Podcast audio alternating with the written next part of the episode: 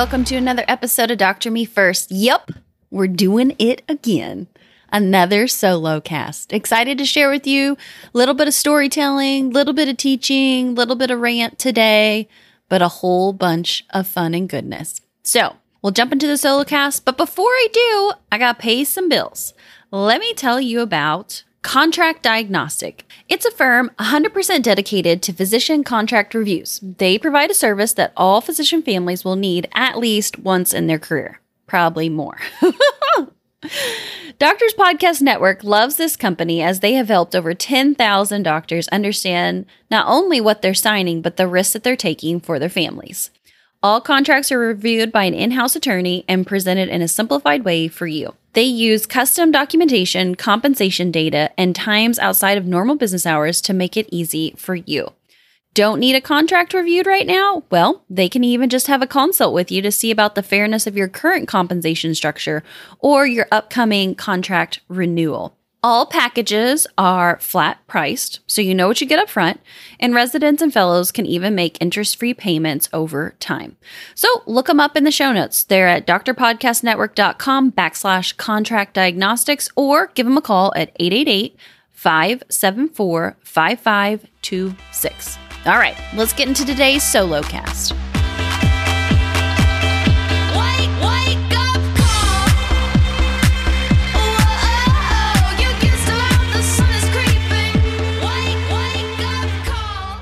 All right. How to quit your job almost guilt free. I had to slip the almost in there because when I was titling it, How to Quit Your Job Guilt Free, I was like, that's like saying always and never. you can't do that. So I slipped a little bit of almost in there. And I think it's really important. So, if you're listening to the podcast, maybe you're considering a transition, maybe you're thinking about trying something else, maybe a side hustle, maybe you're to the point where you're like, I hate being a doctor.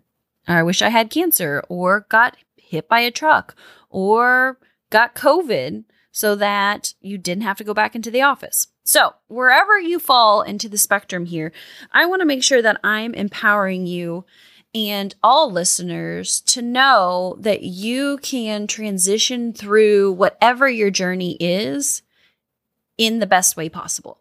That it doesn't have to feel slimy or gross or like you're hiding, that transitions can actually be a super lovely thing.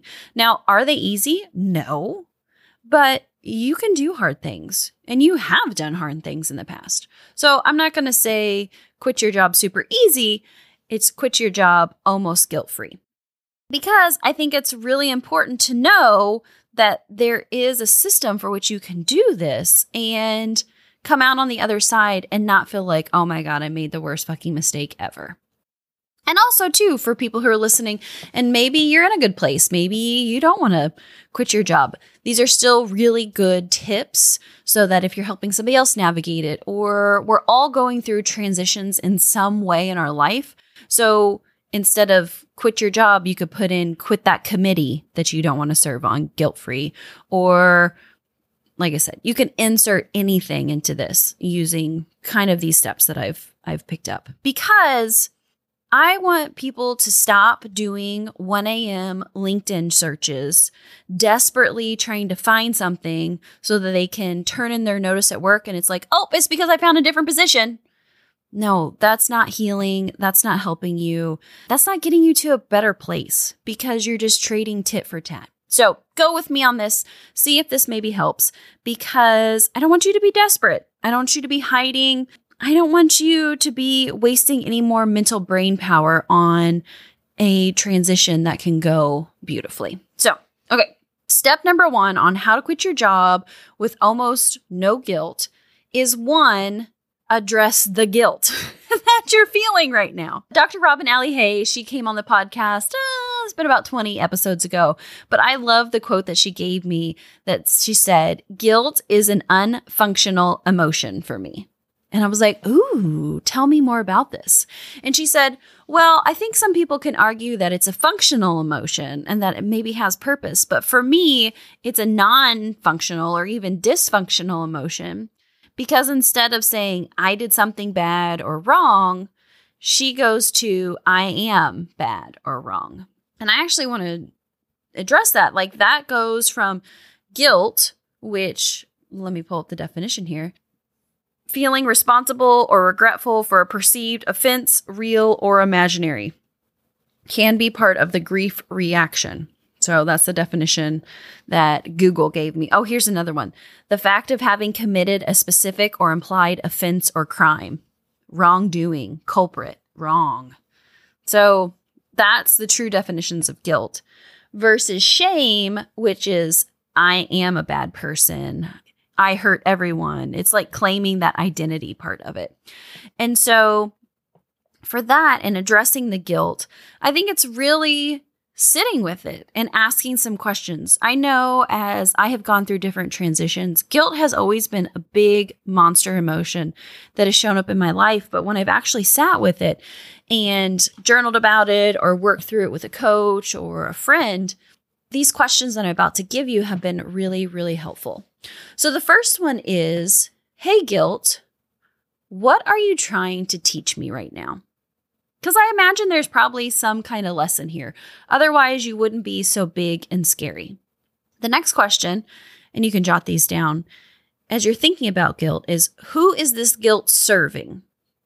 Is this something that is helping me, or is this an external force pressure being pressed upon me, like being made to feel guilty, either by somebody real or maybe a past experience that's like coming back up to haunt you. What good is coming from holding onto this guilt? That one's always an insightful question for me because I'm like, is there any good coming from this guilt? Next question, and I love this one, is what is the guilt protecting you from? That one's a tricky one because our brain wants to offer us guilt, the emotion and feeling of guilt sometimes because it fears change. So maybe it's protecting us from fear or from the potential of harm or from change. So the question again is what is the guilt protecting you from? And then after you've sat with the guilt and see like is it guilt or is it shame? Because again, shame is the I am, the identifier, where guilt is I did. These questions I want to ask you to see if you can move past the guilt or see if there's another emotion under the guilt for which you'd rather have. So, what emotion would you rather have in this situation? And what would that look like? I think those are pretty awesome questions to have. And the other thing I like to use too is statements like even though even though I didn't handle this situation the best, I am a good person. Even though I signed a contract and promised to work at this place for 10 years, I am a good doctor. Even though I will insert whatever, remind yourself that this is just a circumstance. This is just a situation. This is just something that's happening in life and does not mean a critically like flawed error in you. Like, you're just mortal. You're just human, like the rest of us. And honestly, sometimes things just don't work out. So when it comes to quitting, I want you to really address the guilt. That's the first big and huge step. And that's why I have it as number one, because if you can sit with this and you can describe this and you can talk through this, the next four steps are going to be super easy. Okay, step number two is get really clear on your intentions and how you want to show up. And what I mean by that is, as you're going to quit your job, as you're going to quit anything or change a situation, I really want you to think about like, what is your intentions with that? Is this like you're going to go in there, middle fingers blaring, and like throw down your resignation letter and be like, burn? Or do you want to show up and be like, hey, I'm going to finish out my days. I'm going to do my best work that I've been doing. I appreciate the opportunity and move on. I would say most likely it's probably the second. but I want you to get super clear on how you want to show up in the situation because then that's going to frame how you're going to have conversations and how you're going to set everything up as you're working towards making this transition. Step number three is I want you to come up with a short term plan, a transition plan, and start imagining a long term goal. And what I mean by that, so short term plan is like from now and the next 90 or 120 days. What are you going to do between them? Because as physicians, a lot of times we've got to give, you know, that much notice, sometimes even more, like 180 days. So you need to have a short term plan on who do you need to talk to, what actually needs to happen, you know, how does the office start to like roll down? Are they onboarding a new person? Make a short term plan for yourself. How are you going to talk to your patients? How are you going to tell your staff? That sort of thing. And then your transition plan is from now over the next nine months. And that's saying, like, are you going to try to have a position, next position already in line? Are you thinking about a bridge job? Are you taking a break or sabbatical for a while? So that's the transition plan. And then the long term goal is like, where do you want to see yourself in two years? Where do you want to see yourself in five years? Where do you want to see yourself in 10 years from now? And you don't have to be super, super clear about it. And actually, I walk you through this in the Doctor Me First workbook. So if you want more help on not going into details, because I could probably do like five podcast episodes on this. But it's really important to kind of start setting out short term plan, transitional plan, and then your long term goals. Okay, number four, you have to understand the details so that you can do the thing and the technical HR stuff. So, this is when you need to get out your contract or your employment agreement. You need to go through those details. You need to think about okay, if I quit on such and such date, will I still be eligible for bonuses, for insurance, kind of those technical details. Step number four is where it's really good to have a coach or professional who is familiar in this area that can walk you through this. Maybe having an attorney understand if you're going to break your contract and you need some legal advice as far as, you know, you can negotiate out of a non compete. So, how do you go about doing that? And what kind of letters do we need to write? Is there a division of assets that you need to take care of? So, number four is kind of the technical details and re- make sure that you have to review, review this. You can't just like go in, I'm going to quit, and then we'll just figure it out when the dust settles. No. You need to have this done ahead of time because, again, remember, I'm teaching you how to quit your job almost guilt free. And part of that is knowing those details and which leads me into step five, which is have support all along the way. And I'm not just saying like professional support, you're also going to need personal support. A lot of times when people are making transitions, they want to self isolate. Like they almost don't want to talk to friends or to colleagues that they've been close with. Because again, all those emotions of like shame and guilt bubble up like, oh my God, I'm doing something wrong here. And instead, if you look at it as like, I'm doing a transition here, it's super important to have those people around you that can help and support you. This is going to be a stressful time. This is going to bring up a lot of things. And this is a time when more than ever, you are going to need those support people around you. So, what I want you to do for step five is get a post it note and write down your support people be that family, friends, other colleagues, a coach, other professionals, a therapist clergy, whatever it is, I want you to write down those people because these are the people that you're going to need to have as you talk through. So let me give you those five steps again. One, address the guilt, ask those questions and see is this really guilt or is this shame that I'm feeling? Two, get really clear on your intentions and how you want to show up in this process. Three, make your plans short term, transitional, and long term. Four, get the details and all the technical with the HR contract. And then also you've got to like do the thing, the actual resignation at some point. I forgot to add that in. And then number five is have support all along the way. If you do these things, you will be able to quit your job, quit a committee, make a transition almost guilt free. And I say almost because you're not abnormal if you have a little bit of guilt that pops up. It may be part of what I tell people is kind of like the grieving process.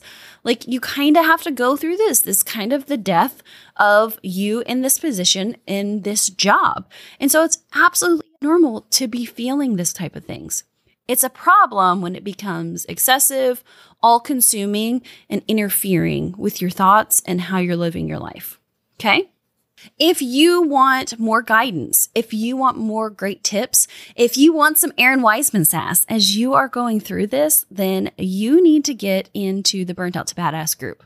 Just telling you, it's stuff we talk about. If you're not up for group participation, then there's always the Burnt Out to Badass CME self pace that you can go through on your own or the Doctor Me First workbook. Guys, I have so many resources to help you out. Do not navigate this by yourself because there's no reason for you to feel alone, to feel like you're broken, and that this is going to be your forever reality and it's going to be nearly impossible to change your life. Because actually, it's not. It's just a few simple things that you've got to do, but the only thing that's stopping you is you. So, working on yourself is uber, uber important.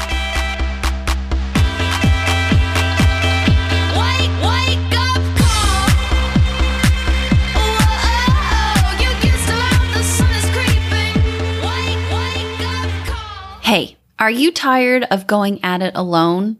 Well, friend, you don't have to anymore. Come sit with me. I want you to know that it's okay if you need to take a break. It's okay if you need to talk about some real crappy things. It's okay. You're not the first to feel like this, and you don't have to stick it out and be miserable. There is a way out, and there's a whole movement of fierce females in your corner. If you want to come sit with me and be in my community, you will not see me in Facebook groups. I freaking hate Facebook with a deep and fiery passion. but what you can do is come over to Errin Weisman's Badass Collective on Slack. Because guess what? Once a badass, always a badass. And this isn't anything that's paid. It's not anything that I'm like throwing huge promos at you. It is simply a community where I am trying to get people together in the same space so that we can have these kind of conversations safely and in a protected manner that you feel so loved on. It's the whole purpose. So click in the show notes, get over to the Slack group. We do have some community rules, but you know, that's just how it goes. But I would love to see you in there. I am in there almost every single day, having real conversations, posting crazy pictures of my kids and gifts, all that good stuff. And I want you in there too. So come on over. Come sit with me.